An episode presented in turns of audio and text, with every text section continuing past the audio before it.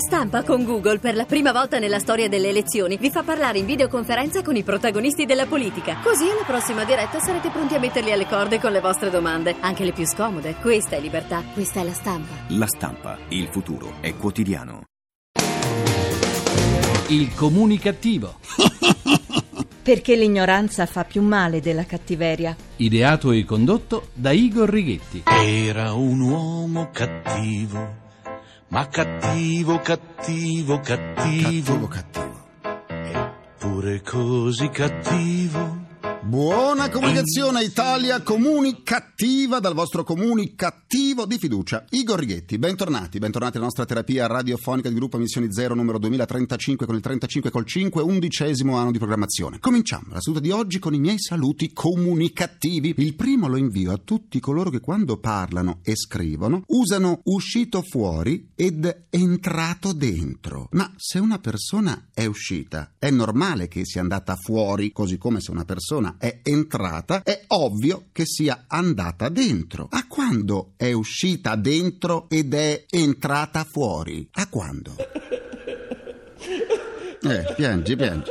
Un altro mio saluto comunicativo lo mando a coloro che si sforzano di piacere a tutti. Non si può e non si deve piacere a tutti. È l'errore più grande che può essere commesso assieme alla generalizzazione. Io esprimo le mie opinioni, ma non pretendo che voi siate d'accordo. Anzi, amo il confronto quando è sano, propositivo e costruttivo. Quando è sterile o fazioso non mi interessa in quanto non mi aiuta a crescere, non mi arricchisce a livello intellettivo. Il populismo, più fastidioso di una gastroscopia, e chi l'ha fatta sa bene di che cosa parlo, che in questo periodo di campagna elettorale pullula, lo lascio agli amanti del genere. La diversità culturale, secondo me, è un valore. Quando le idee sono diverse si può non essere d'accordo, ma vanno comunque rispettate se vengono esposte con rispetto. Se invece si utilizzano la strumentalizzazione, la faziosità, il preconcetto, l'aggressività verbale o la mera provocazione, si può pure non ascoltare. Tutti possiamo sbagliare, ci mancherebbe altro. È il bello di essere umani. L'importante è tendere al miglioramento e non avere il paraocchi, essere sempre pronti a mettere in dubbio e in discussione ciò che stiamo dicendo. Mi inquietano come i carboidrati terrorizzano le modelle coloro che affermano di non avere mai dubbi. Non so voi, non so voi, ma io ho sempre così tanti dubbi, ma così tanti dubbi. Continuiamo la terapia. L'Italia sarà pure un paese in crisi economica, ma in quanto a sentenze innovative non siamo secondi a nessuno. Spicca per il suo lavoro incessante la Corte di Cassazione, le cui sentenze incidono sempre e comunque nel vivere sociale di tutti noi. Prendiamo per esempio quella che vede respinta la richiesta di una moglie che, stanca dei rapporti intimi particolari richiesti dal marito, aveva chiesto l'annullamento del matrimonio. Richiesta rifiutata perché, secondo la Cassazione, la pretesa di imporre alla moglie rapporti sessuali atipici non è causa di annullamento del matrimonio davanti ai giudici civili. In questi casi, dicono le toghe, si può chiedere la separazione con addebito al partner dai gusti particolari o lo si può denunciare per lesioni. Ah, ma allora questi gusti erano davvero strani, eh? Al di là degli aspetti legali, questa sentenza incuriosisce molto. Sì, ma la curiosità purtroppo è destinata a restare tale. Non è dato sapere che cosa si intenda con la dicitura rapporti consumati in modo atipico. In modo atipico. Perché questa pruderie da parte della Corte? Siamo destinati non sapere che cosa può essere il famolo strano. Oh, famolo strano! Siamo destinati a non saperlo! Forse mentre uno dei due mangia il gelato e le gocce gelide appiccicose si infiltrano tra i capelli? O un componente della coppia si mette lo smalto alle unghie dei piedi? Chissà! E qui la fantasia galoppa!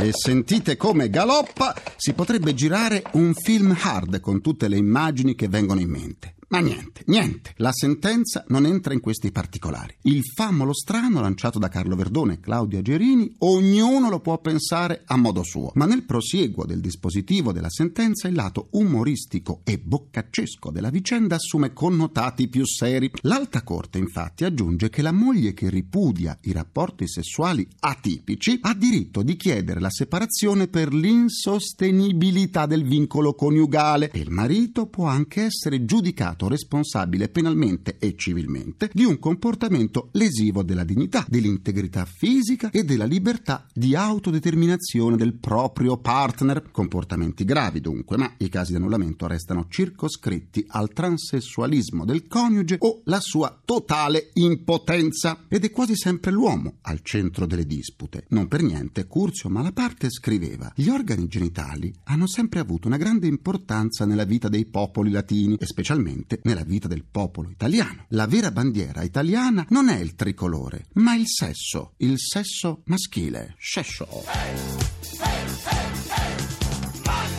Eh, macho man, macho man. Sì, sì. Andiamo avanti, andiamo avanti, continua inesorabile l'invasione cinese. Dopo aver esportato prodotti a basso costo di ogni tipo, adesso esporterà pure cervelli umani. Ora la Cina produrrà laureati a go-go competitivi come quelli americani, giapponesi o tedeschi. Il governo cinese per i prossimi cinque anni ha investito 250 miliardi di dollari all'anno, sì ore e ore, e dico 250 miliardi di dollari all'anno, che in entro il decennio dovrebbero portare, secondo il piano cinese, 195 milioni di studenti, e dico 195 milioni di studenti usciti da college e università. Oh mio Dio! Oh mio Dio, sì. Altro che le tonnellate di involtini primavera e ravioli al vapore. 195 milioni di giovani cinesi saranno pronti a sbarcare sul mercato globale del lavoro e a ridurre tutti gli altri laureati del mondo a carta straccia. Un esercito pronto a farsi largo nelle società e nelle multinazionali americane ed europee. Insomma, in un mercato del lavoro sempre più asfittico ci mancano le decine di milioni di laureati made in China. 小二郎，背着那书包上学堂，不怕太阳。Ecco, cominciamo ad abituarci alla lingua cinese. Eh? Per riascoltare le sedute del comunicativo andate sul sito comunicativo.rai.it, sedute tradotte anche in lingua cinese, dove potrete pure scaricarle in podcast e sentirle in caso di alluce valgo, perché io valgo. Come sempre vi aspetto pure sulla pagina Facebook del comunicativo per scambiarci un po' di sane comunicattiverie che ci aiutano a non somatizzare le tante schifezze che ci circondano. facebook.com slash il comunicativo. È il momento del promo del nostro concorso nazionale per aspiranti conduttori radiofonici. La radio è di parola. Ami la radio e ti piacerebbe metterti alla prova? Iscriviti in modo gratuito alla quarta edizione del concorso nazionale per aspiranti conduttori radiofonici La Radio di Parola, promosso in collaborazione con il Ministro degli Affari Regionali, Turismo e Sport. Per conoscere il regolamento e inviare la tua prova di conduzione vai sul sito ilcomunicativo.rai.it. Hai tempo fino al 14 marzo 2013. Potresti condurre una puntata di un programma di Rai Radio 1 e realizzare un'audioguida sulle mete turistiche italiane meno conosciute. Non perdere questa occasione perché la radio è di parola. Manca meno di un mese al termine delle iscrizioni. Poi non dite che non ve l'avevo detto. Soffermiamoci ora su quando la TV è al servizio del pubblico. La televisione, così spesso accusata di non essere una buona maestra, in realtà sa svolgere una preziosa funzione educativa tramite i programmi di Rai Educational che vanno in onda sui tre principali canali Rai, oltre che su due canali televisivi digitali. Ne parliamo con il direttore Silvia Calandrelli. Benvenuta e buona comunicazione. Buona comunicazione a tutti voi. Sei il direttore di Rai Educational e quindi anche di Rai Storia e Rai Scuola. In che modo la TV pubblica riesce a svolgere la sua preziosa funzione di formazione informale? Innanzitutto io credo che sia uno dei doveri del servizio pubblico e solo il servizio pubblico può svolgere davvero questa funzione di fornire non soltanto al pubblico che ci segue, che ci guarda e che ci ascolta, in questo caso una forma di intrattenimento, ma io credo che sia un dovere del servizio pubblico quello di offrire delle competenze, ovvero la televisione, il linguaggio specifico della televisione, ma questo vale anche naturalmente per la radio, per gli ascoltatori che ci seguono. L'idea qual è sostanzialmente? Di eh, far sì che il pubblico possa, seguendoci, approfondendo, interagendo con noi, sviluppare delle competenze. In particolar modo questo è un momento di crisi economica delicatissimo, grave, che peraltro non riguarda soltanto l'Italia, ma l'Europa e parte del mondo. E c'è una grave difficoltà in questo momento anche da parte delle famiglie per in qualche modo fornire degli strumenti ai propri figli di eh, formazione ulteriore a quello della scuola naturalmente. Io credo che in questo senso la televisione possa e debba svolgere un ruolo importante. Se vediamo e se esaminiamo i paesi emergenti che vanno dalla Cina al Brasile al Canada,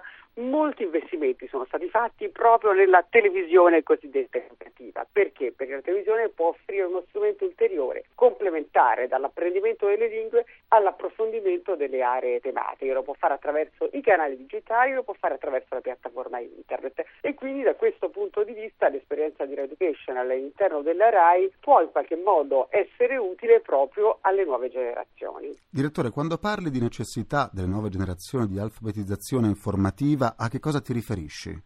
A un fatto specifico. Oggi i ragazzi, le nuove generazioni ci seguono soprattutto attraverso la piattaforma internet, soprattutto attraverso le piattaforme telefoniche, usano gli strumenti digitali dall'iPad all'iPhone, hanno però un problema, mentre la mia generazione, io lo dichiaro 49 anni, è la generazione che ha avuto bisogno dell'alfabetizzazione informatica, ovvero non è nata digitale ma si è digitalizzata nel tempo, le nuove generazioni nascono born digital, nascono già digitali, utilizzano già dalle scuole elementari questi strumenti. Qual è il problema vero e dove la televisione può offrire insieme alla radio e agli altri strumenti un utile contributo? Il problema è qual è? Che i ragazzi accedono immediatamente nell'ambito della rete a una quantità infinita di contenuti. Noi abbiamo realizzato adesso recentemente uno speciale per la giornata della memoria dedicato ad Auschwitz, al tema quindi dell'olocausto. Abbiamo fatto un viaggio con Rai Storia e Rai Scuola per portare i ragazzi, i testimoni e i sopravvissuti ad Auschwitz. Abbiamo ovviamente preparato i ragazzi e i ragazzi hanno usato come fonte informativa principale la rete. Che cosa emergeva dal loro uso della rete? Che naturalmente in rete hanno trovato i siti dei negazionisti che avevano pari dignità dei siti che raccontavano dal punto di vista storico cosa era stato l'olocausto. Quindi c'è una necessità eh, di alfabetizzazione informativa, bisogna offrire ai ragazzi, alle nuove generazioni, degli strumenti, delle competenze per poter comprendere esattamente e utilizzare al meglio le fonti.